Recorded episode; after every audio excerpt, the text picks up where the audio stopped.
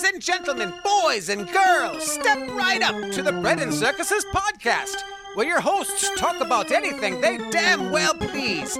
So strap in while Rome burns and enjoy the clown show.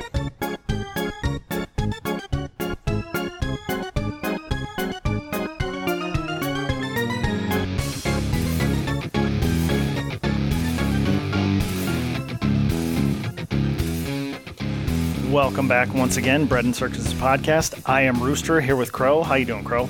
Pretty good. Hello. I guess that covers it. A uh, lot of shit going on. We say this Always every is, time. yeah. We say this every time, but so uh, we have our wonderful retaliatory mask ban or mask mandate Yes. in place. We need a mask mandate ban. That's what we need. So Governor Walz has said everybody who's inside has to wear one, and that's just how it is. And sorry, that sucks, but you know we're all Minnesotans. We're all taking care of each other, and we're all going to pull together. And some reporter actually had the balls to ask him, "Well, when does it end, and what's what's uh, the plan here? Is there some criteria?" And he said, "Well, we don't really want to make criminals out of people, so you can get a petty misdemeanor fine of a hundred bucks." But the more sinister one is as a business owner, even if you're not there, you could be fined $500, but up to $25,000. And a manager at that business can be fined something like a thousand If they don't, to if they don't thousand. Yeah, enforce the law, if they don't enforce it. And so you know, is that Keith- not just their employees? Is that customers too? Like if, if a customer comes in and, and the managers, I just think so. I that's think so. that's absolute bullshit right and there. And you know, Keith Ellison is just waiting. well, you to know, do that. uh, the uh, Walz did actually en- end up saying that all he wants is compliance. oh, see, you got ahead of me again. all he wants is compliance. When they, he said, we don't want to make That's it. criminals out of people, Right, but in the end, it's just about compliance. just compliance. That's, that's, that's a friendly sounding word, isn't Just it? Just kneel. Like the word sounds friendly. Just kneel. Compliance. Just kneel. It's not like Schnell. just kneel. and so I was listening to the radio after this um, local radio show by Dan Barreiro. He's a former sports writer and still does a lot of sports stuff, but gets into political stuff here. Um, and he said, and I'm, I mean, I get this argument. I just disagree with it. He says, if the science says that it keeps you safer, even if, uh, and to them it's a foregone conclusion. Now, there's plenty of science to say it doesn't keep you safer. In fact, Michael Osterholm, who's a um, uh, not a virologist, he's uh, what they deal with infectious diseases. Okay. Uh, I wanted to say endometriologist, but that's not it. He Michael Osterholm with the University of Minnesota, very uh, epidemiologist. That's what Okay. he is. So I, I'm very well versed on this stuff. Said, you know, hey, when he was on Rogan's podcast a couple months ago, he said we're just in the, we're not even in the winter of this stuff yet. He goes, it's going to get worse. Um, but he said, go ahead and wear a mask for all it work for all you want, but you might as well not wear anything because unless you're wearing an N95 mask that's perfectly fitted to your face, you're not doing anything. He said, at best, it's like 10% effective. Well, everybody jumps on that and goes, there, 10%. See, Good enough. good enough. It, that's better. Better than nothing. Well, 10% is better than nothing, but only marginally so. And so I wanted to call into this radio show and say, this really isn't about science. I'm, I'm not dismissing the science. I'm saying there's science to say what your science is saying is bullshit because science is never settled. It's always testing itself. Right. But what I wanted to say is this isn't about whether wearing the mask makes you safer or not. This comes down to liberty versus safety. Yep. And the other side of this is we are not willing to surrender liberty. Now, you may say that's a stupid statement, that it's just better to be safe. Okay. I think that's a stupid statement. I think the illusion of government induced safety is one of the most evil things on the planet. You're good at attributing quotes. And what's the quote? If you give Benjamin up your liberty, give up your liberty for safety, you'll get you'll have ne- neither. Is that pretty much you'll, what it is? You'll have neither and deserve neither. Yeah. You'll neither, it's something like that. Um, and Thomas Jefferson, I think it was, said that uh, any government powerful enough to give you everything you want is powerful enough to take everything you have. Mm-hmm. Um, so it really is about liberty. And the people on the safety side will say, isn't it better to be safe? one, I say, isn't it better to be free? And they'll say, your argument is ridiculous. And I say, your argument is ridiculous. We just, Rooster, you can't be free if you're dead. know, well, you die free, you know. Then it's worth it. Yeah.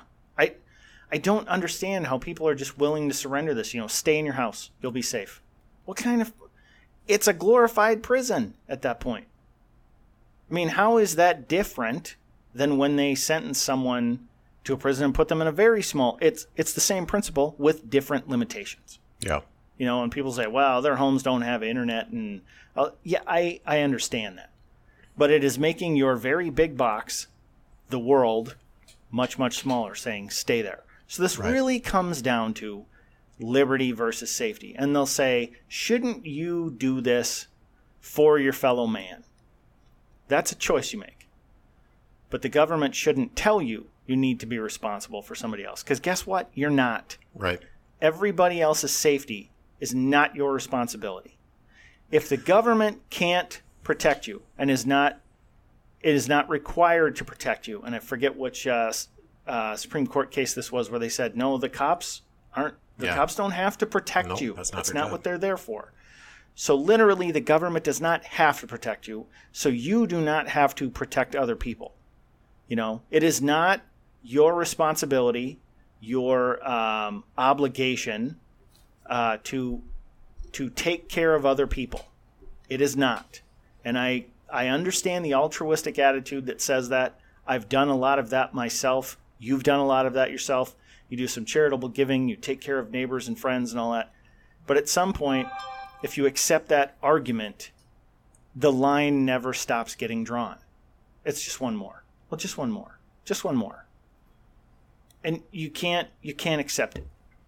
And so the idea that other people's safety is your responsibility is ridiculous. If those people are worried about their safety, stay home.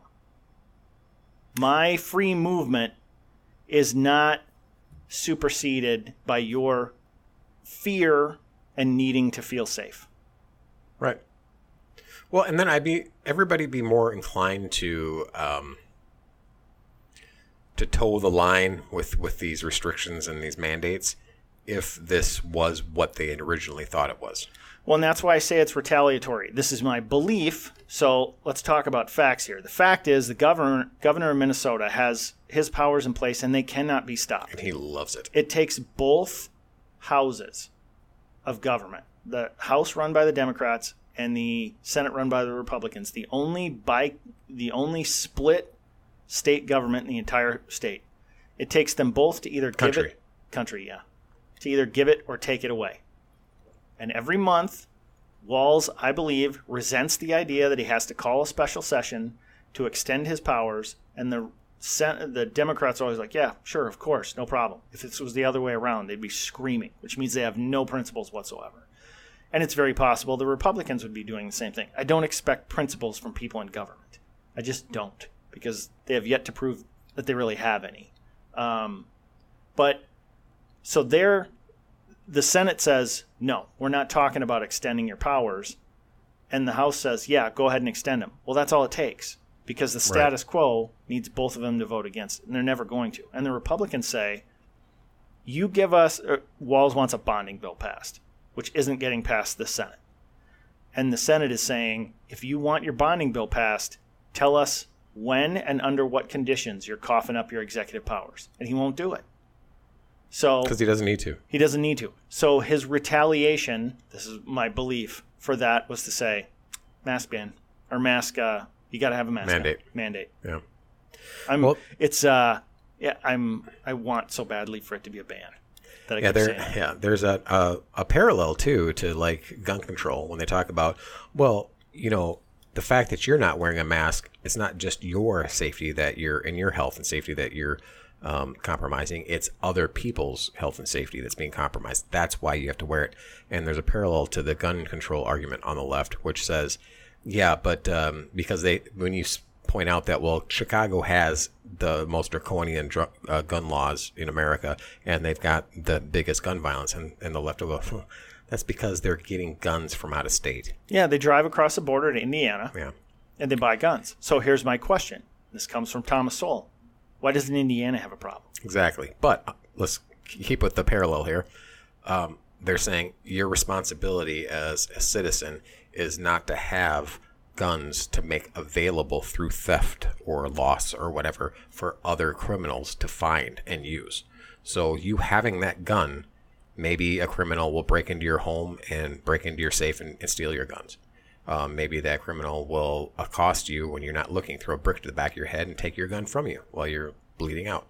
And then you, by owning that gun, have have allowed a criminal to use that gun to commit violence against somebody else. So it's on you. Which is a stupid argument if you consider conceal and carry, because then they don't know if you have a gun.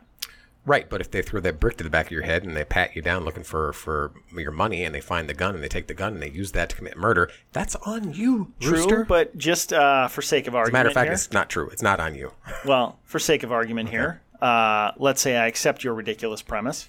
Okay, what would be a deterrent to say someone throwing a brick in the back of your head? A deterrent. Mm-hmm. Uh, a very lengthy uh, jail sentence if you are apprehended or caught. That never such thing. stops criminals. They've been in and out of jail so much, it doesn't bother them. The fact that somebody that you're with could turn around and pop them. I'm thinking of two things specifically. No, I'm thinking Castration. no. Being uh, vigilant, knowing your surroundings, and owning a weapon. Yeah. How many people are going to walk up and hit you in the back of the head if they know that you're paying attention and you own a gun? Yeah, if you don't have your face buried in your phone, or have your headphones in. If you are carrying concealed, generally speaking, people that carry concealed are they're taught in most of the concealed carry courses they take. Part of that, um, it's like an eight-hour course usually, or more, depending on where you go. Part of that teaching is situational awareness. And they're also taught if shit starts going down, if you're at a bar, Get the hell out of there. just get get out of there. Well, you're not supposed to have your weapon in the bar if you're drinking, Depends on the state, though. right? Well, Uh, if you're drinking, I agree with. Yeah, and and if you go in and you have one beer, I don't have a problem with somebody having a concealed carry permit and having a beer. But let's really say don't. let's say you and I go to a bar. Uh, I decide to drink. You're carrying concealed. But you're the sober ride. A couple of guys at uh, the end of the bar start pushing each other around. You know, and I say, "Hey, something's going to happen here." Let's get the fuck out. That's what the, the concealed carry should be. That's doing. what the sober, concealed, and carried person should be like. Th- we don't want any part of this Nope. because this only ends badly. Yeah. If that gets out of hand and that person comes over here, what happens? Ultimately, maybe I shoot them. Now, I my life is going to even if I'm found not guilty. And as a, uh, we're getting off base here, but he's even as a concealed carry, if you're sitting there at the bar and someone jostles you and says, "Hey, faggot, the fuck you? What, what are you doing? Get out of my way!" When you're carrying when you're carrying a gun, your response is going to be a lot different than if you're not carrying carrying that gun. If you're carrying that gun, you're going to look kind of cowardly because you're going to be like, "Hey, I don't need, I don't want any problem here." No, you go. You stop. I love it when you talk like that. It's so manly. Or that. Call me faggot again. so dirty. We got we were off track with that, and now we're further off track with that. Oh, that. you stop. All right. My wife always goes, I hate it when you use that voice. I go, what, this one? Right. but yeah, so Walz has done this. Uh, and this is gonna here's where this is gonna lead to problems. Let's just say five percent, and I'm guessing there's a good five percent who are gonna say, "Fuck you, Yeah. make me." What are you gonna do? If you're a cop, and just assume that cops' politics fall like the countries do, 50-50, right? If you're a cop and you see ten of these people not wearing masks, how long is it gonna be if you're a cop on the pro freedom side before you're just like, I'm not fucking doing this. Yeah, but most cops don't want to, you know, write out speeding tickets, but they do it anyway. Well, they've got quotas for those. Well, probably mass quotas too coming. It would be interesting if you find that out. But mm. I think this is the one good thing. We are talking about this before the show. I believe that within 18 months, this is in front of the Supreme Court, and the Supreme Court says you can't compel people to wear that stuff. You just can't. You can't make them do it.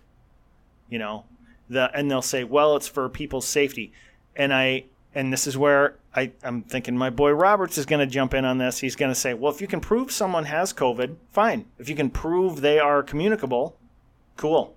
Have them put on a mask. I'll go that far. You know, if you can prove they're dangerous, Right. do it. It's- like, but you can't just say It's you like have to do it. those laws of people intentionally spreading HIV. Mm-hmm. They know they have HIV and they engage in unprotected sex with people that they haven't told that they have HIV. Or even try and spit on cops. But guess what? What? They knocked tho- those laws have been uh, knocked down in California, in San Francisco. Well, because California's just a fucking So, so show. it used to be illegal. It used to be a felony to inf- intentionally infect somebody with, or try to intentionally infect somebody with HIV without telling them you have HIV, you have sex with them. It was a felony, and they, the courts knocked that down. Said nope. So what if I tried to stab you with a knife I thought had HIV on it? You'd probably you would only get the charges filed for the assault, but not for trying to um, inflict um, a disease. I guess And so- I, I don't know exactly how that works, but yeah, you wouldn't. That, they'd be like, no, that doesn't matter. If you if you dipped it in, in water and like uh, Biden says, like uh, like Corn Pop did with their straight razors. Remember when Corn Pop when he was when, when Mm-hmm. Yeah, Joe Biden sharpened him on the Yeah, curb. Joe, Joe Biden. Joe Biden was a lifeguard at a pool. Sorry, I called you Esther Williams. Yeah, he called Corn Pop. He called Esther Williams. He's a bad dude, though. Yeah. And they were waiting for him afterwards with Corn their, Pop with was a bad dude. With their Ran with a bunch of other bad with their dudes. straight razor, straight razors, and they and they they they put him they they dip him in in uh, in water to to get him rusty. And sharpen him on the curb. Yeah. Oof. Yeah. Just- Boy, I'm all I'm I'm going all. so I took that length of chain. I'm taking I'm taking left turns here, left right. I should have never called you that. Yeah. And the fact that I apologized, you know, then then he backed out. Oh, you apologize for that? Yeah, I apologize for that, and so he backed down. Well, he didn't know that uh, that uh, Corn Pop said, "Who you calling Esther Williams?" you bitch. um, well, I have come up with where I think the Black Flag event is going to happen. Okay. Did you see the video of the police officers in Chicago defending the Christopher Columbus statue? Yes. Holy shit. It was terrifying. uh, there's there was so there's so much that that would cause a, just a, a regular person watching that to become enraged. Not just one incident. Or just terrified. So Yeah, terrified or enraged or both. this is probably and stop me where you Yeah, may we need to start. where you may disagree. So uh, there's a statue of Christopher Columbus that apparently was being targeted to be pulled down. So the Chicago PD surrounds it and decides to protect it. And there's maybe 30 cops there. Yeah. Not in riot gear. No, there weren't none of hardly none of them were wearing helmets. Oh, some of them were. Oh, I I- would I would say probably half of them had Oh, I- helmets yeah, on. I didn't see helmets on. and they had they had flak vests on, uh, most of them, and most of them had billy clubs out. It was like th- 39 uh, officers were yeah, something injured. like that. And they were surrounded by well, from the video I saw, I could probably only see about thirty cops. So there may have been fifty or more, Yeah. but there were between five hundred to thousand people surrounding the Yeah. statue, lobbing in bricks and stuff like that. And at one point, they started throwing um, Fireworks. not, explosives, but not just fireworks. The, I mean, the, the, they they have access to the uh, industrial or the professional grade Yeah. fireworks, which are. I mean, I've had. if I, they go I, off near you, you're in trouble. I had mortars that were not legal for civilians, that were legal for if you had a license as a firework, you know, whatever show. I've had those. This is back when you had a license for fireworks, right? back when I had them, yeah. Yeah. and uh, the when you light them off, they you put them in a in a mortar tube, Mm-hmm. and they're supposed to shoot out the mortar tube, and then basically they don't even really do any flash; they just do a gigantic bang. Yeah. And but if you don't put in the mortar tube, and you just light them and throw them in like let's say your backyard, they the the concussive force of those will blow out your eardrums Yeah. if you're standing there. So they're throwing some of those things in there or stuff Yeah. that appeared to be that. And these cops are surrounded. There is nowhere to go. And I'm thinking, you're not wearing a helmet? Most of them weren't. Oh yeah, maybe half of them were. I, I did see helmets on them. And by my A lot of 'em weren't guess, wearing 'em. by my guess, it was maybe half of them. And I'm thinking those cops have got to be thinking, shit, this might be it. Mm-hmm. Um, and there was there was no one there to save them. well there. So, oh, go ahead. Uh, one of the police officers uh, had a shattered kneecap from that. Got Yeah. hit the kneecap. One of the police officers, I think he was one of the ones in charge. Um, one of the incendiary devices went off next to his face, shattered his eye socket. Might he might he's going to have to go in and get his eye, uh, get surgery on his eye. He might not fully recover from that. Yeah. Um, multiple concussions. But but this mob didn't care that these cops got hurt. It wasn't like they went, "Oh shit, we've gone too far." They weren't backing off at all. You know what else they were doing? the there was aerial view of what these Antifa types were doing. So, and this is why I get so pissed off watching these quote unquote protesters. So they're in coordination with the people that commit violence, the protesters. A lot of them are. Mm-hmm. And what they do is they act like, oh, you know, they put the women up front because they're cowardly pieces of shit, and they go, hey, you know, you know, we're we're just protesting. We're we're and while they're doing that, it's kind of a distraction. The Antifa types, the violent types, are getting the backpacks that are full of bricks and frozen water bottles and cans, and they're they're Passing empty, them out. emptying them out on the ground so people can pick them up and use them. And then others are using umbrellas to create like a wall so that from aerial view and from wherever you can't see what's happening. And what happens is you've seen this on video. Some of the ones that are engaging in the quote unquote legitimate protesting, once they've done their part to give time for the Antifa to spread out their, their weapons and all that, they get under the umbrellas and they dump out a backpack and they put on their black gear to join in. Mm-hmm. And they, you've seen this. There's blat- it's blatant. Yeah. They think they're hidden, but they're you know they're doing. And also some of these signs that they're carrying, these banners that they're carrying, in order to, in order to keep the banners uh, from flopping around, they have PVC piping on the edges. They're sewn into the edges. Well, what they do is they sharpen the edges of these PVC pipes, and when it's time, when it's go time, they pull out the PVC and they start jabbing it at the cops. In this um, Christopher Columbus um, incident, you could see blatantly they're jabbing these pointed edges of these PVC piping at the cops, and the cops are grabbing them from them. So here's It's, what I, it's really shitty. If you think you're, if you if you watch this and you think, oh, peaceful protesters, maybe there's some violence going on, but there's pe- if you if you're a protester and there's violence going on and you know it, you are no longer protesting. You are complicit in the violence. Right. So here's what I think happens. Um, there are certainly people who see this stuff and say, "This can't happen. This can't happen in the United States. Cops are outnumbered. I'm pro cop. I'm a gun owner. That kind of stuff." They're going to show up at these things and say, "The cops may not let us stand with them, but we can stand next to them."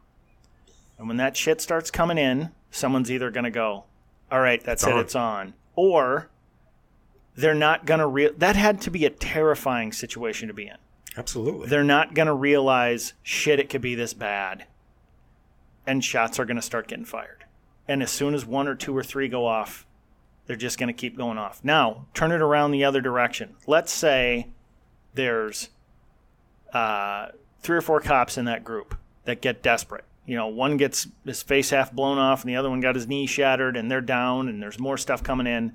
And one of those cops just goes fuck it and starts shooting because someone's coming at him with pvc pipe. That leads probably to a couple more shots. 30 40 shots get fired. You know where the damage is going to be? That circle is not going to go get those guys. That circle is going to bust out and move away as fast as it can. And it's going to have nowhere to go. And people are going to get trampled and hurt and it's going to be bad And also, all of you kind of like right wing types that think, "Oh, I can't wait for the boogaloo. I can't wait for that to go down." And and if I'm there protecting those cops and shit happens and we have to shoot, so be it. Fuck these fuckers. You're not going to be the only guys with guns there. yeah The Antifa types, they're armed. A lot of them, not with just PVC pipes. They have weapons. They have they have uh, permits to carry even, mm-hmm. and they'll use them. Yeah And so it's gonna be it's gonna be death on both sides. Now it might be uh, skewed a little bit, but doesn't matter. It's it's not gonna be fun. It's not gonna be it's not gonna be a a, a, a zombie hunt. You know, yeah this is something you shouldn't want. But at this point, what do you do? Yeah. Well, and now it's funny. I saw um, saw an interview with a guy, or heard an interview with a guy. It might have been on Beck's show.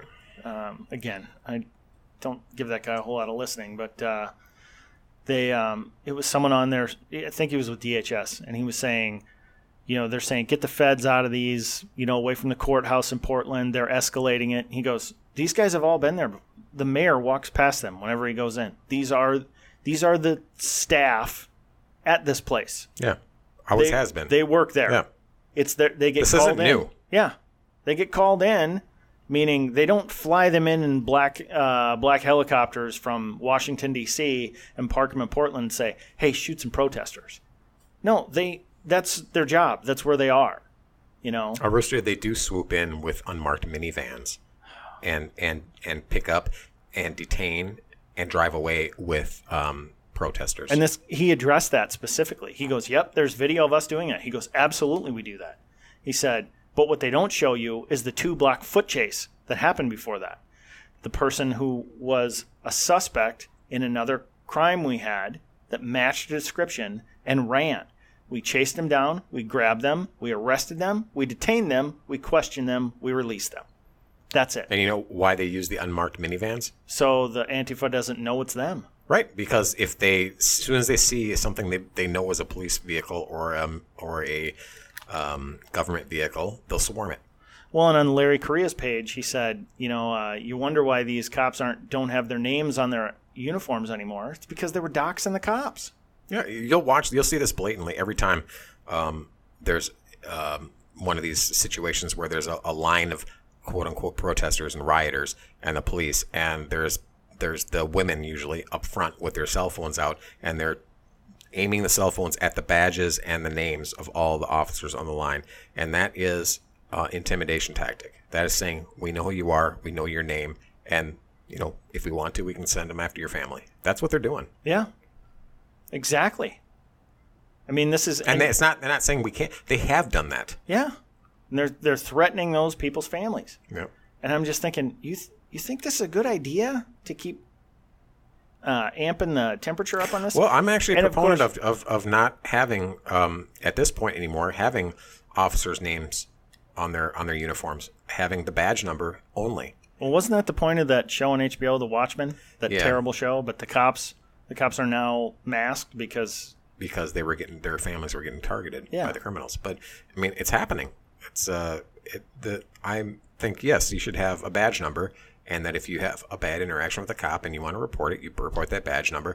But the problem with that is all that shit leaks nowadays.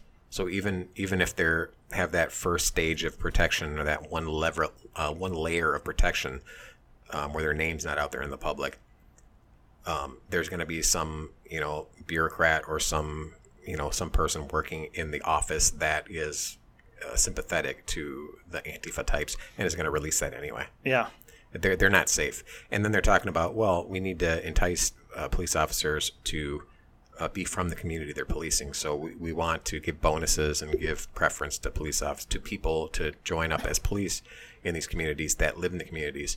And that's just fucking stupid at this point. No fucking person is going to want to do that. Well, even if even if they don't, e- even if it's not a bad situation for the cops like it is now, where they get doxxed and things like that, do you want the cop who grew up in an area and might have scores to settle to now be law enforcement in that town? Uh, that doesn't that doesn't really concern me that so much as, Oh, as I, I've seen it happen. probably, but but what concerns me is is the safety of their family. Well, Right, but I'm just saying this is the other side of it.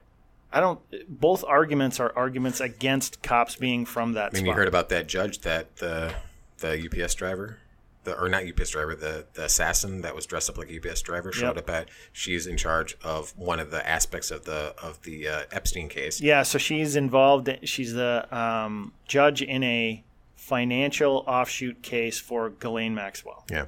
So uh, an assassin showed up at her house dressed as a UPS agent, a UPS driver. Uh, uh, when they answered the door, shot her son, 20 year old son, through the heart, killed him, and critically wounded her husband. She was in the basement. Um, but she, you know, it was readily available her address. She had no protection. And do you know? Did you hear why the guy shot her? Yeah, he was a nut.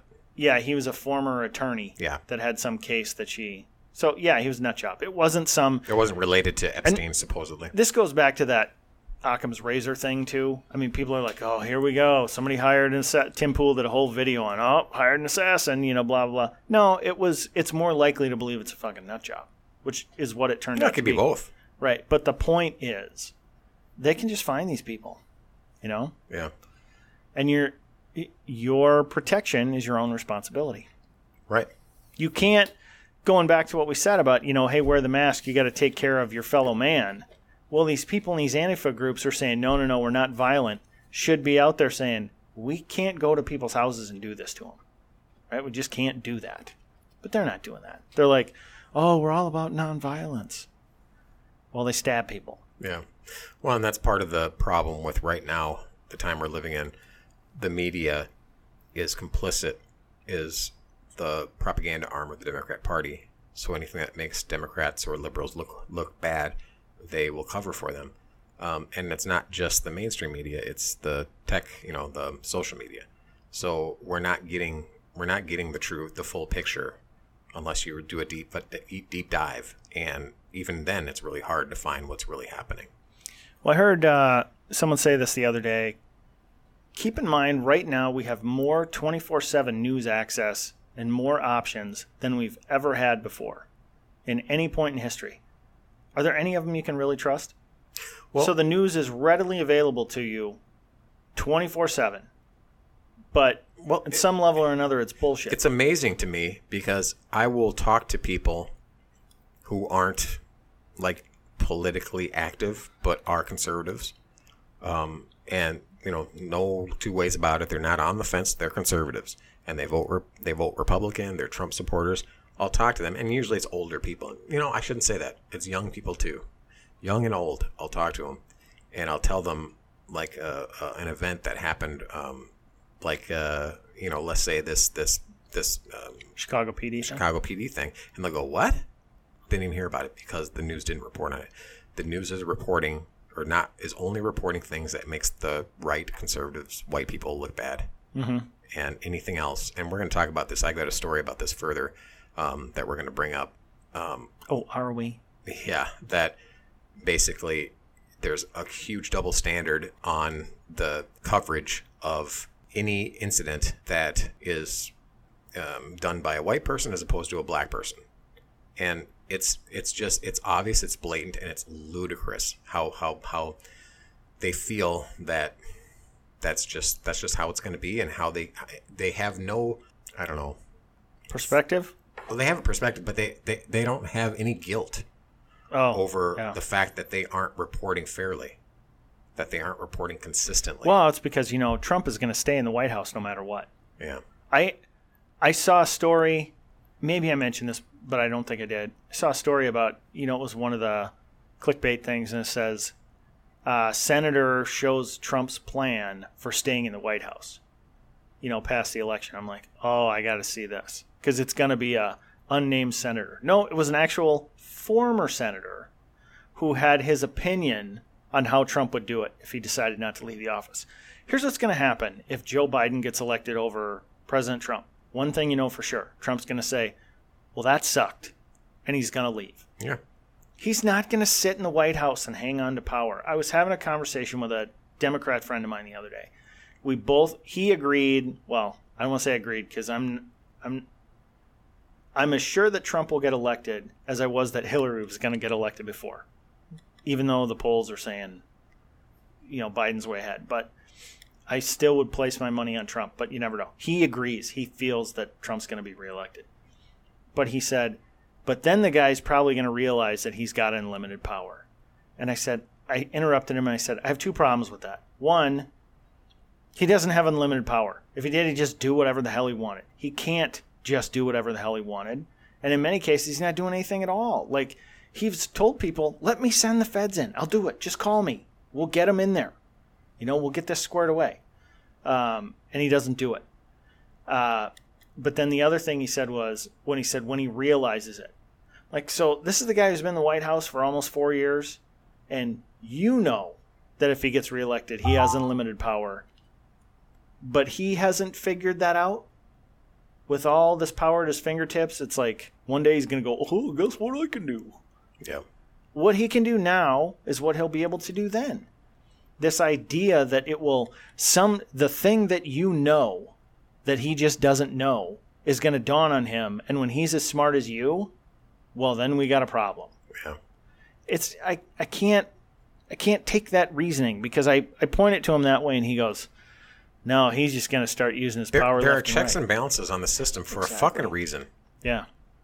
You know. Well, before we get into your story, why don't we ask each other some questions about us? Questions. So this is from the book of three thousand questions about me. So and we're going in order, which makes it easier for me at this point. Um, what is the quality you most like in a man? Mm, silence. Because it would be awkward otherwise. No, Strong jaw. Super.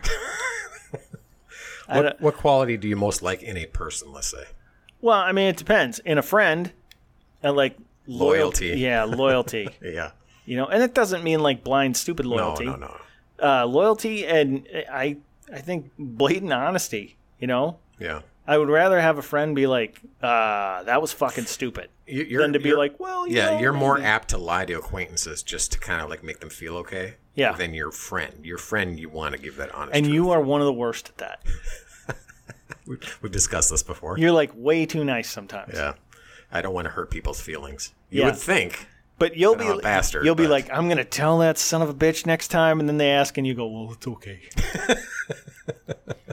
um, in uh, Oh, you know what? The next question was what quality you mo- do you most like in a woman? So okay, I Oh. see why they did that. enthusiasm. I wholeheartedly agree. but that's only in one particular uh, instance. No, I mean someone who, like, when you say, "Hey, do you want to do this?" goes, you know, whatever it is, And they attack it with vigor, and they no, and they just go, "Sure." with a smile on their face, and they look you in the eye while they're doing it.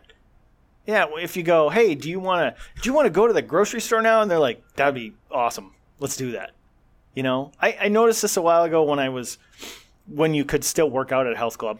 I was going to one, and the guy who was working the desk every time you left wouldn't say "Have a nice day." He'd say "Have a wonderful day." And I just thought that was cool. Yeah, I like it. Have a nice day is just it's it's just nice. This was like have it was like him going, "You just go be awesome," you know. Yeah. And it's kind of cool in a person you're with every once in a while, have them look at you and go, it's just kind of awesome being around you. Instead of like, eh, I'm glad you're here. You know? So, You're adequate. yeah. Don't give me a card on my birthday. You're supposed to give me a card on my birthday. Give me a card in the middle of the year that just goes, you're awesome Yeah. for no reason. Um, which words or phrases do you most overuse? You know, right there. You know, is that what you do? Yeah. Well, most people do the um, but that's not really a word. That's just a uh, placeholder. yeah, it's placeholder while you're thinking. Um, Yeah, you know is one. Uh, oh, there was another one I thought of as soon as you said that, and I was like, God, I say that a lot. And then I realized Matt Christensen says it too, and I'm like, okay, well, probably okay then. what is it? I can't remember what it is Oh. now. Yeah, that's one of those things that you have to kind of think about. I, I can't off the top of my head. I don't know. I'll when I'm I do this all the time when I'm talking about I said something and he said something. I'm like goes goes. I go this. He goes that. I Eh, that's just a like a rhetorical flourish. I know, but I do it too much. Okay. Like I don't have to do it with every single sentence.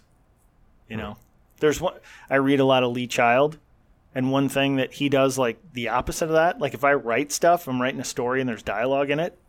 After every person speaks, I'll be like, "That person said," or Said. retorted, or Lee Child will go sometimes like 12 lines of just back and forth of two people talking. said, said, said. And sometimes you almost have to go, okay, wait, like eight of them down and count backwards. Seven, six, Yeah, five. Okay, yeah. which person's saying what. But I like that he doesn't think I have to be encumbered with that stupid. Well, because it becomes rule. noticeable yeah. if they keep doing it. Mm-hmm. Yeah, I personally can't think of anything that you a phrase or a word that you overuse. I'm trying to think of myself. Obviously, I, don't even know. If I you actually- do it, you don't know it. Yeah, I can't. I can't Yeah. think of one. of So, yours. all right, one more. Sure. Uh oh. Better answer this right. What or who is the greatest love of your life? I you know it's it's weird because my my mom told me once she goes you will never realize a friend of mine told me the same thing you'll never realize how much you can love something until you have kids so i mean yeah you you love your wife and your friends and all that stuff but there is a there is a love of your kids that does weird things to you you know like i I always pictured like, what if I was in a building like a school and somebody started shooting? I'd be like, I get the fuck out of here. And sometimes I feel like if that was my kid's school, I'd I'd be running in the front door. Yeah. And maybe not. Maybe I'd cower under a desk like anybody else. But there's a weird thing that happens in my brain. It's like, you know, when you get really mad about something, you kind of hear that sort of growl in the back of your head. I I get that. I'm like, "Nah, I'm gonna find that motherfucker. I I've thought about what what I would do to someone. Uh, You know what? I don't hear a growl, but it's more like a rumble. Yeah, like but- thunder. Yeah, but that that uh, and some people see red. They I, I- mean they just get tunnel vision and they're Have you ever actually literally seen red? almost yeah a couple times. I did once. I didn't. Re- I didn't think it was a real thing. Yeah. Like you get so mad you see red until it happened, and I'm like, "Holy shit, it's real!" But there's so there's so much blood flowing through your head that your vision only it gets tinged a little red. But I've I've wondered sometimes you see these stories about people whose kids get kidnapped or something like that, and then you see them like in a courtroom go after somebody. There is there is no amount of punishment I could levy on somebody who hurt one of my kids that would ever make me stop. You know, so yeah, I mean, like your kids then. yeah, the greatest love. Real, I don't know. That's the thing that creates the most visceral thing. I would have to say my family.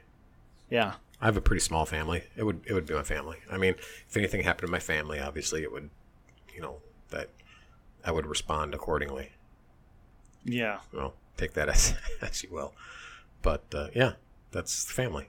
That's got to be right. Yeah, I mean, maybe they're saying what, who specifically, but you can't really. Uh, I, I personally can't differentiate between family members. For it's that. like when you asked me inner, before- your inner circle family. which one of your kids do you love more? And I would say the other one. All right. All right, so you wanted to bring this uh, this bias thing up. Yeah. So, um, the double standard is what I'm talking about. The absolute, you know, uh, bullshit of the white privilege lie. How dare you? Yeah. So, uh, um, there, we keep talking about how this, you know, especially with these Antifa mobs and these riots and all that, talking about how America is a racist country and it was based on slavery and it's set up because of the white European patriarchy. One hundred percent. Yeah. and the reason uh, that us white men, especially, and women, don't um, don't uh, become voices for the oppressed is because we have it so good and we've had it so good. You know, Well, we and privilege. and uh, and because you think brown people are disgusting, Who me? Yeah. Personally, no, I do not, because a lot of times I identify stop winking. as a brown person. All right. Um, so there's always like mob attacks Yep. by by black people against other races, not just white people, Asians, you know, Never happens. uh, Hispanics, um, um, other like in, uh, Indians of of uh, not dot not feather. Um, so uh, they're always ignored or downplayed by the media or by politicians. Uh, any number of whites involved in attacks, from one to probably 2 at the most, usually, um, against any other race, especially blacks, are hyped as hate crimes immediately without any context. Immediately, um, they're gone after they're doxxed. That that person, um, even if it's like let's say a husband and wife, and you know where I'm going with this, which store I'm talking about with this. I don't. The woman who pulled her gun outside the Chipotle on the on the black woman and her daughter. Oh yeah, yeah, yeah. Okay. husband and wife, um, they're immediately excoriated as racist, hateful, you know, Karens and and uh, and, and privileged whites, and and it's like becomes national news. But if something in the opposite happens, where a black person defends themselves against a white person, one white person, or a couple white people, um, you're not going to hear about it. It's local news. You're not going to hear about that. I, I'm sure people are going to say I'm bigoted for saying this, but how often does that really happen? it happens less often. Obviously, if you look at the crimes, we've brought this up before. We've got we've had the stats out there of racial crime Yeah. and there there's like let's just take one an example rape when you come to blacks on whites rape statistics it's pretty huge i don't have the numbers in front of me it's big um, when you talk about whites on blacks white men raping black women it's statistically insignificant Do you know Doesn't why happen. that is? racism Crow, do you know why that is? racism Yes, because those black women know that the institutionally racist system will never prosecute the white man. or black women aren't the they can't Duke lacrosse. they can't measure up to the systemic um, standards of beauty brought forth by Western culture. Oh my god, I've never heard that one. Boom, mic Wow. drop. My mind is blown. So what I'm saying is the double standard is is, is there. It's been there. I, when you talk about white privilege, I want to punch you in the fucking throat because right now there's there's no such thing as white privilege. There is every other um, ethnicity, race privilege, but there's not white privilege at all. Whites, especially men, even women though, are the targets right now, and and they they can't do anything right. Um, there's an example I have here. So, uh, blacks open carrying weapons and dressed in military loadouts are either ignored Oh, like that uh, black militia down in Texas? Right. Uh, they were led by the Grandmaster Jay.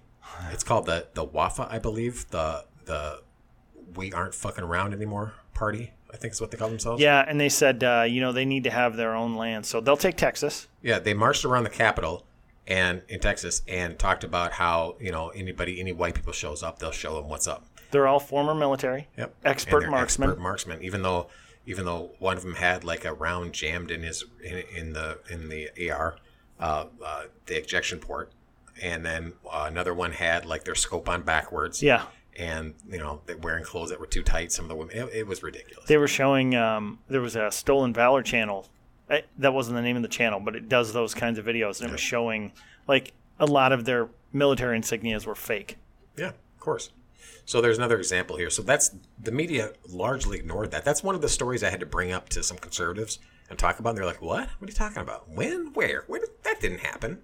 You know, one of those things. So like, absolutely did, but the media will not report on that. I got a quick question for you. Sure. Okay, so let's say let's say Boogaloo Boys are real. All right? They're out there and they're just waiting for the Boogaloo, you know? And they can't wait for this kind of thing to happen, this black militia to march down the street or whatever. Let's say there's four of them there and they say, "Yeah, it's on. We're doing it." And there's 20 of these black militia people. And those four guys open up firing on them. Let's just say it's a, uh hate Neutral? crime. No, it's a hate Oh. crime. The white guys, these white racist, you know, nationalist, uh, Nazi sympathizers are going to shoot these black people. What do you think these former military expert marksmen are going to do?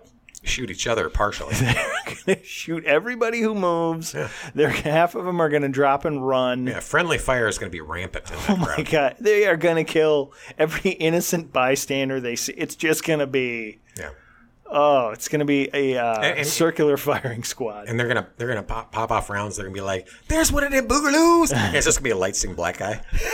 that's part of the group in a Hawaiian shirt. with a rifle. That's part of the group. He's like, "I'm with you." Boom, boom, boom, boom, boom, dead. be some black guy on the way back from his honeymoon in Hawaii and has got a Hawaiian shirt on. They'll shoot him. Yeah. So so we're talking about that. The media ignores that, but there's also an incidence um, of the media praising these groups. So uh, this is from uh, Minneapolis, from Channel Four.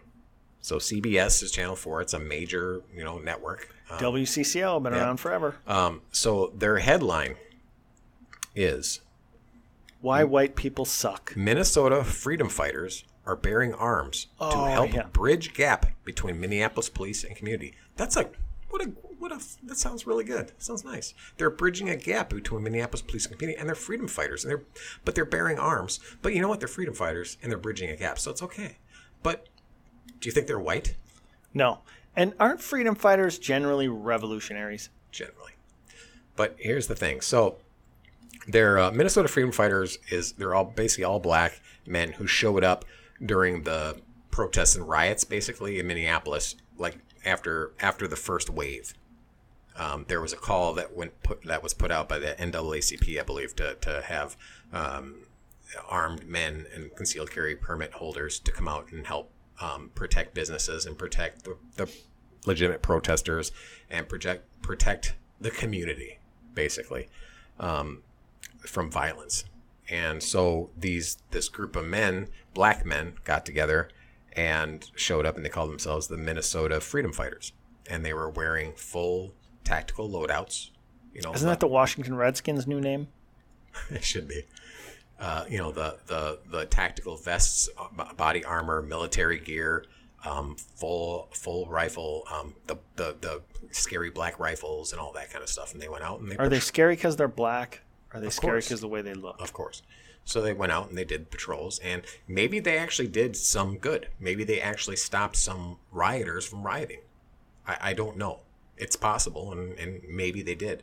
Um, but that's not the point. If it would have been, and we've seen this in the past, any group of white people that decide to take up arms, and let's talk about that couple that did that um, uh, to defend themselves against rioters. Um, The ones in Missouri? it- the couple that, the lawyers, Yeah, in Missouri. yeah, um, immediately they, they it wasn't it wasn't a good thing. They had they Suburban Commando. and the, That was his name. not only the media went after him, law enforcement, politicians went after him. They they um, took their weapons from him. They're charging him. Um, what about these guys? They were waving their guns around. They had their guns out in in, in, in full view, and um, they uh, were so successful in what they did that they are and so they acquired praise and promotion from the media for doing this and they were so successful that um, they s- decided they're going to start a company a, pr- a protection company so uh, what's it called uh, bu- bu- bu- Kill Whitey? no Kill Whitey Security Company?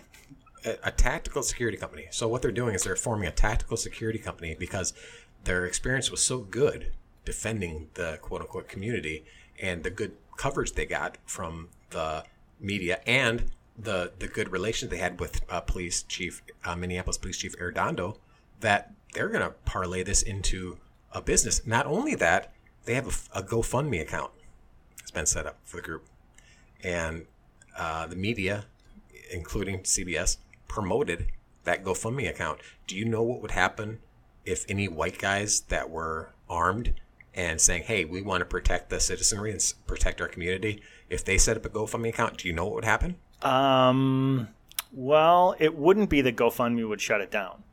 it wouldn't. Yeah, it wouldn't be I'm that. telling you, no, no doubt. Yeah, no. GoFundMe It would shut would it down. shut that shit down. By the way, I thought of a great name for this uh, all black security company instead of the Freedom Fighters, Oh, the Cracker Cappers. Really, nigga? I had to get that ready. Crack a we, us at the Cracker Capper uh, Security Agency, we'll shoot all those nasty white people starting your business on fire. So, I mean, the double standard is ridiculous with this situation. And and you'll have even instances of people doing things just like cleaning up trash in communities where the media will go in because they're Trump supporters. They'll go in and they'll be like, uh, you know, ulterior motives and all that. I mean, they won't like support them or or say, hey, this is a great thing. Here's the GoFundMe you can, or here's their website where you can support what they're doing. Well, wasn't who's the guy? Fleccas? He's got that channel, uh, and he's a conservative guy. Fleccas talks. Yeah. and they went into Baltimore uh, and cleaned up. It was when uh, He didn't do it. He just reported on No, he he was there with a group of people. But he didn't. He didn't um, set it up. Somebody else did. He just joined in. Okay, well, still, but uh, it was after um, Trump said the one black congressman. Uh, I think he died uh, a while back. Um, had the uh, I, th- I think I mentioned him before. Was it Eli Cummings? Oh, it just happened. Elijah Cummings. Elijah Cummings. Yeah, No, uh, God, now I'm forgetting the other one who just died.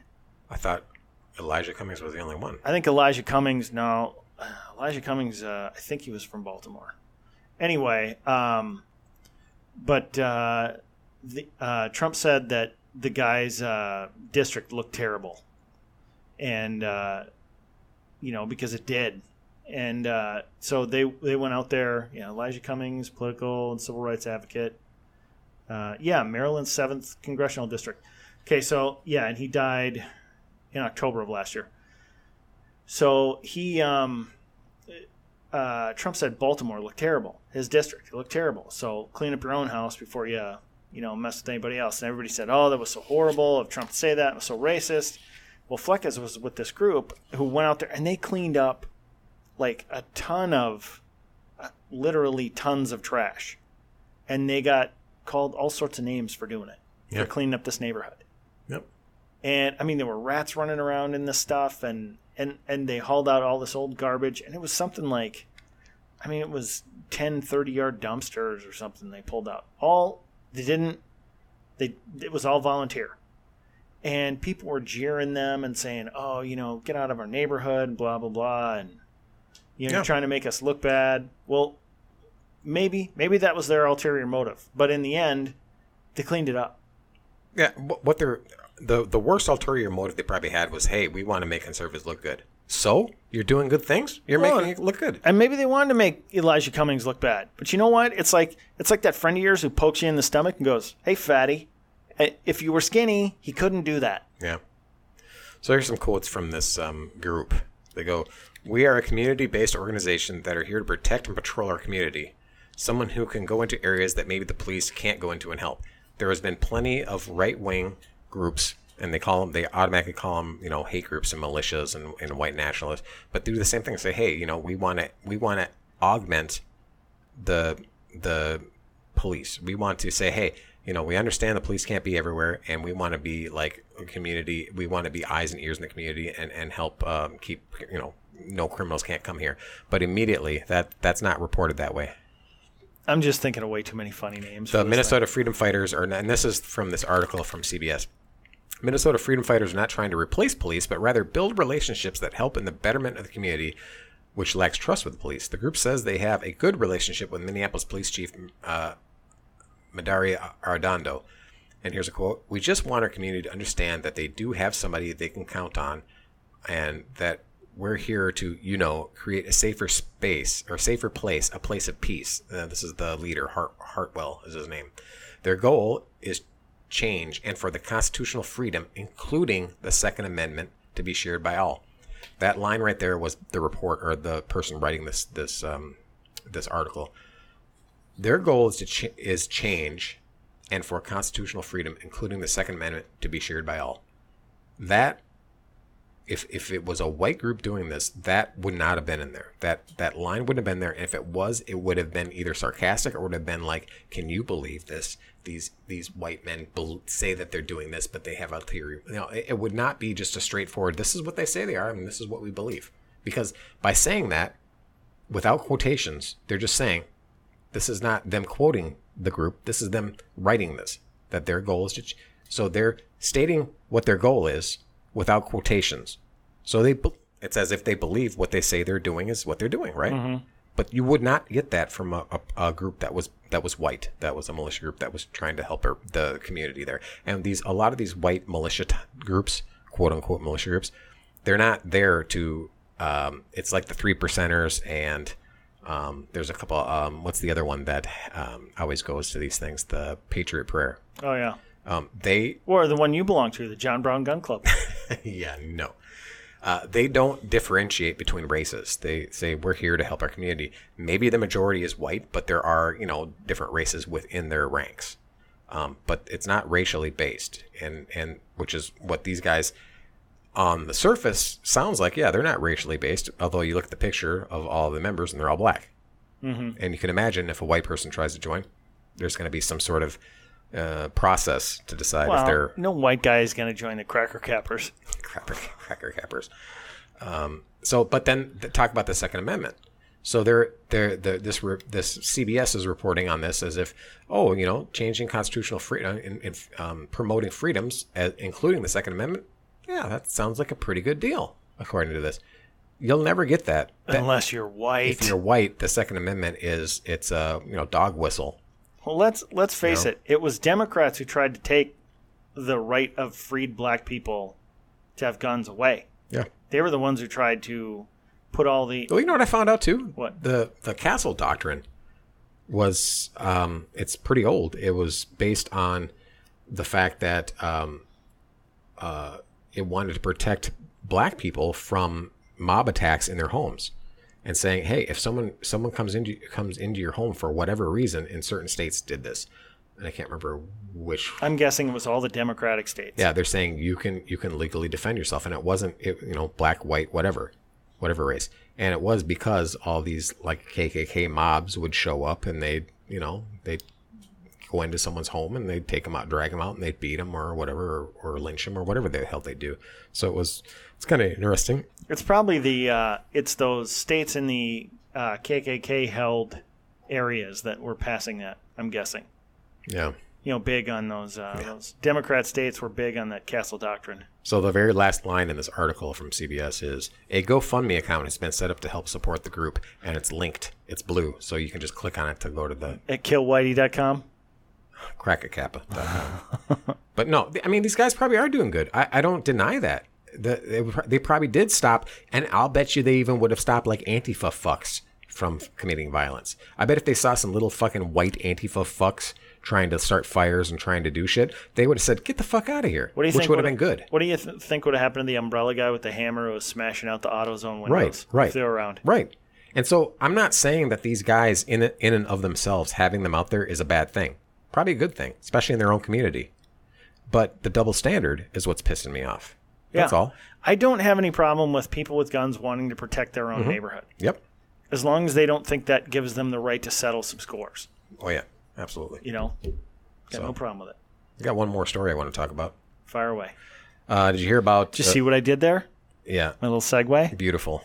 It was beautiful. Pow, kapow. Let's take a moment to just recognize It was how good that was. super. Oh, we're already over time here, so let's hurry up on this one. We'll get going. Men's Health uh, went after Joe Rogan for spreading transphobic hate. Did you hear about this? Well, because he spreads transphobic hate. He had a conversation with a guest. Her name was Abigail Shrier. She wrote a book called Irreversible Damage The Transgender Craze Seducing Our Daughters. Yeah, she was talking something about the the damage you can get from uh, the irreversible damage you get from uh, subjecting young kids to hormone therapy. Well, that's not only it. There's a lot to this. Oh yeah, Um, I know, but she but, was. I mean, I they had a long, you know, Joe Rogan has long conversations, Yeah. hours conversations. hour and a half to three hours sometimes. Um, and what's funny though is that Men's Health, Men's Health magazine, came out against this because it was spreading transphobic hate. but have you seen the Men's Health cover lately? Up in the No. top left corner is a small W O. No, Yeah, it's whoa, Man's Health. Whoa, Men's Health. Though. So, so Men's Health is covering this story um, because they're they're they're they're implying or flat out stating that Rogan is spreading transphobic hate. So, Men's Health. So, what now? We can look forward to articles and advice on menstruation, pregnancy advice for men, uh, front hole hygiene for men. Front hole hygiene. Yep. What?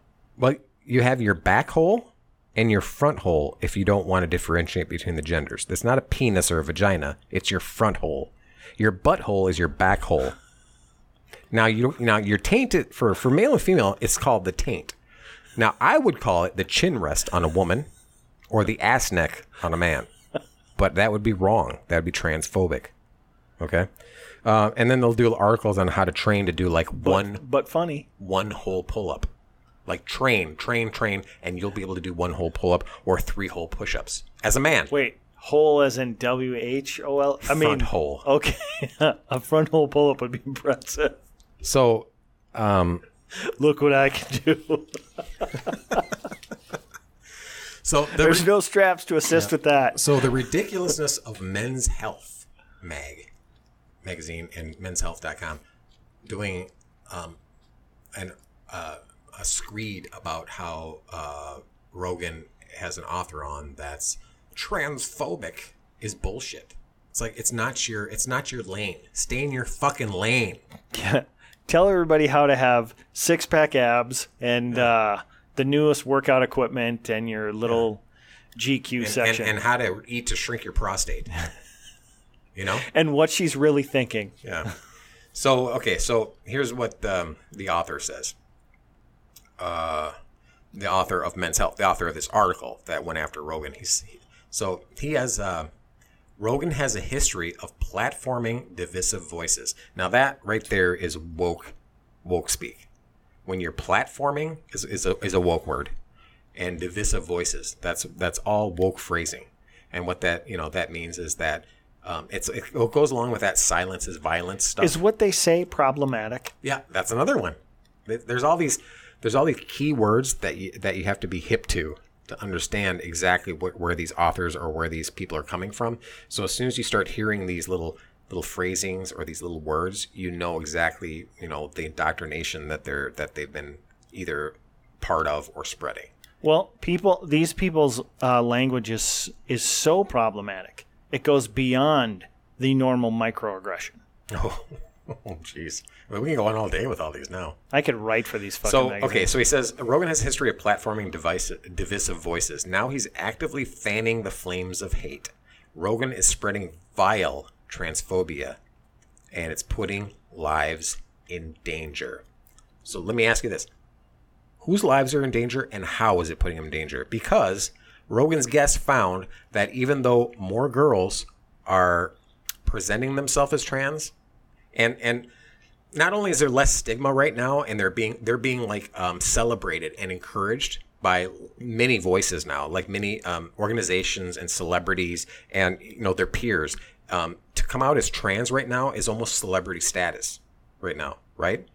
Um, so it's much less stigma than ever before in history to come out and, and say you're trans um, they're being ce- celebrated but the suicide rates are going up for these young girls that are coming out as trans, just like in regular trans uh, communities, the ones that aren't trans trending, which is what we'll get into. That this is what's happening. This is what we'll get into.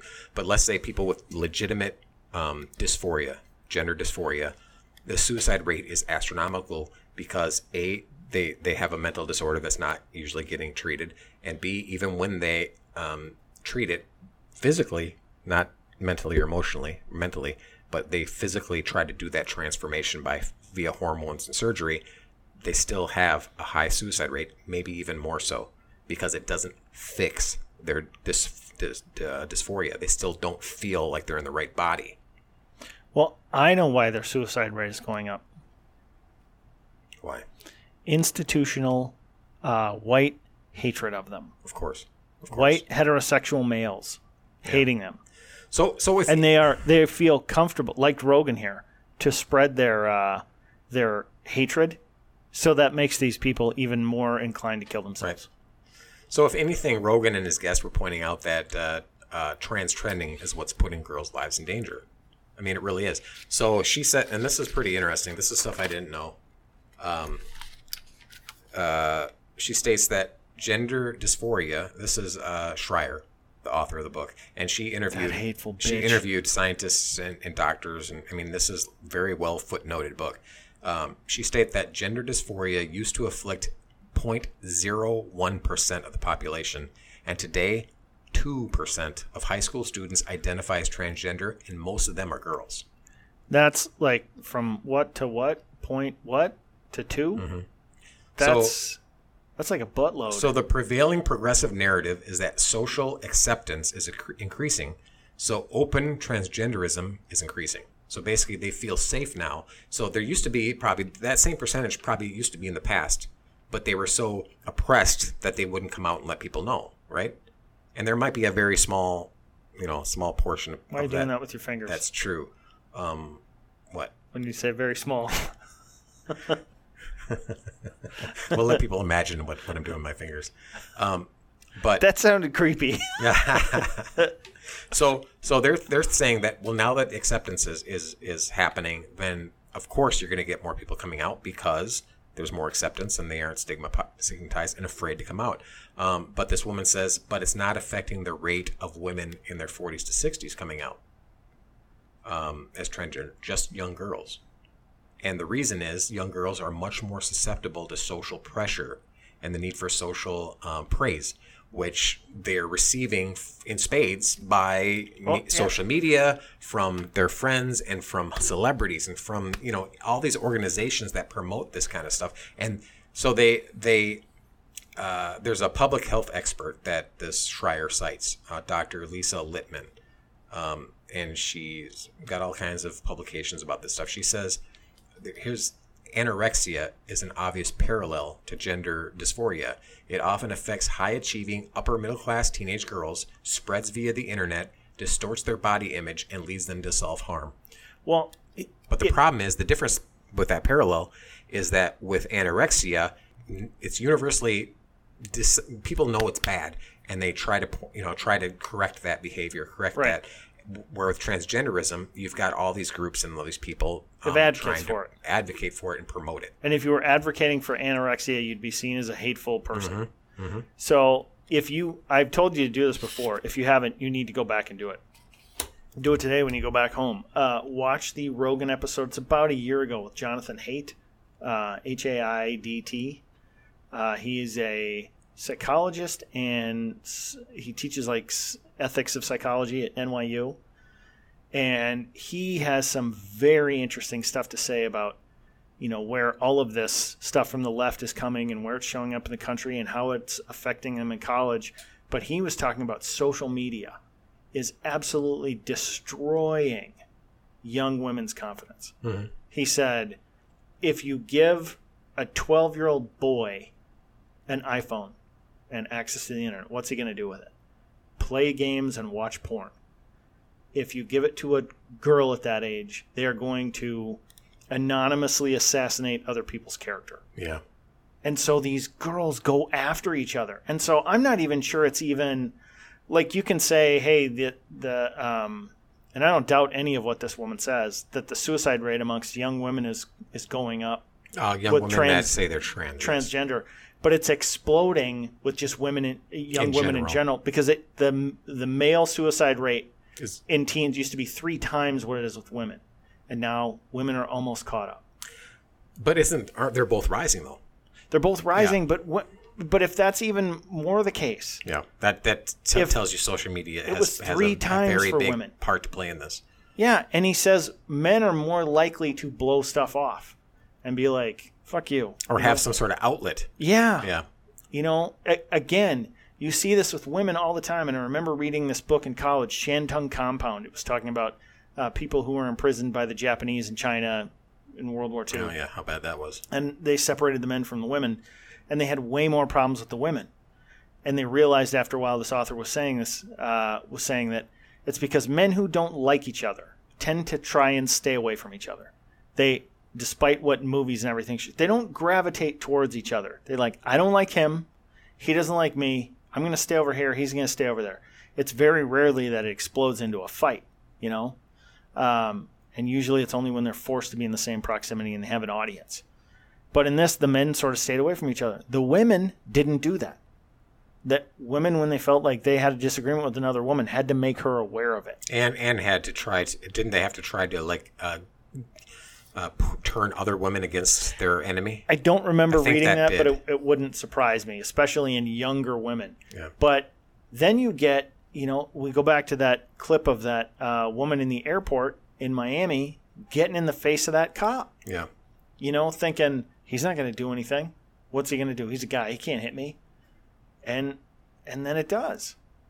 I just I think it is teaching women to go after each other in a way that they couldn't before. And like you said, make all these behind the scenes connections to go after and just take somebody down. It's like a it's a pack of wolves, you know. Hyenas. Hyenas generally go stuff that's already dead, don't they?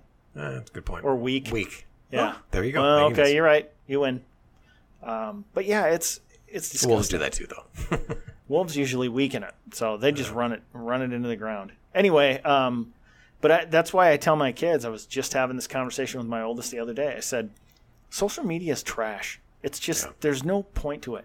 Just stay off it. Get we're not allowing them to have it yet, but uh, you know, it's, Well, just- it's a mess. Speaking of the story, that's one of the things. If you have a daughter who's being um, manipulated, influenced, and propagandized with this stuff, I mean, she's at they're they're sponges, just like boys, but they're sponges, and they'll take the stuff in and they'll see they'll they'll see, hey, I'm kind of an outcast, or I'm kind of you know I'm feeling out of place here, or you know I don't have that many friends, or you know, or even some of these girls are bullying me.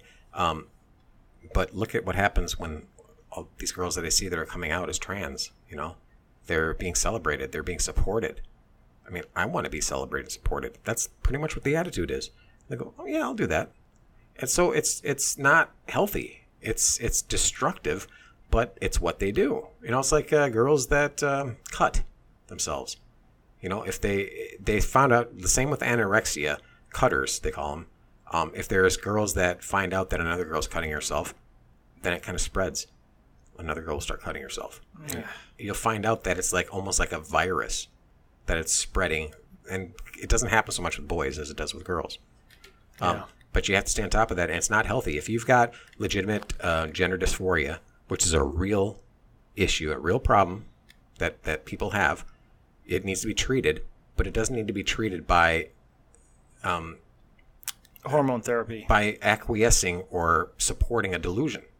Yeah. You don't support a delusion. You help them. You help break the delusion, and that'll make the person healthy, make the person happy. If you break that delusion, if that person thinks my limb is alien, it doesn't belong to me, I need to cut it off. Do you cut that limb off, or do you say, "Hey, And there are people who have body that's a dysmorphia. real, that's a real disorder," body dysmorphia. and and you tell that person, "No, that's your body part. It belongs to you. It's healthy to have that part." You help them process through that. You don't sit there and go, "Yeah, you're right. Let's chop that arm off."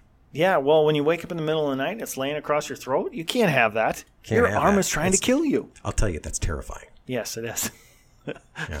Didn't you have an arm you fell asleep on? I did. I, I did the Phantom Stranger on accident. is what happened.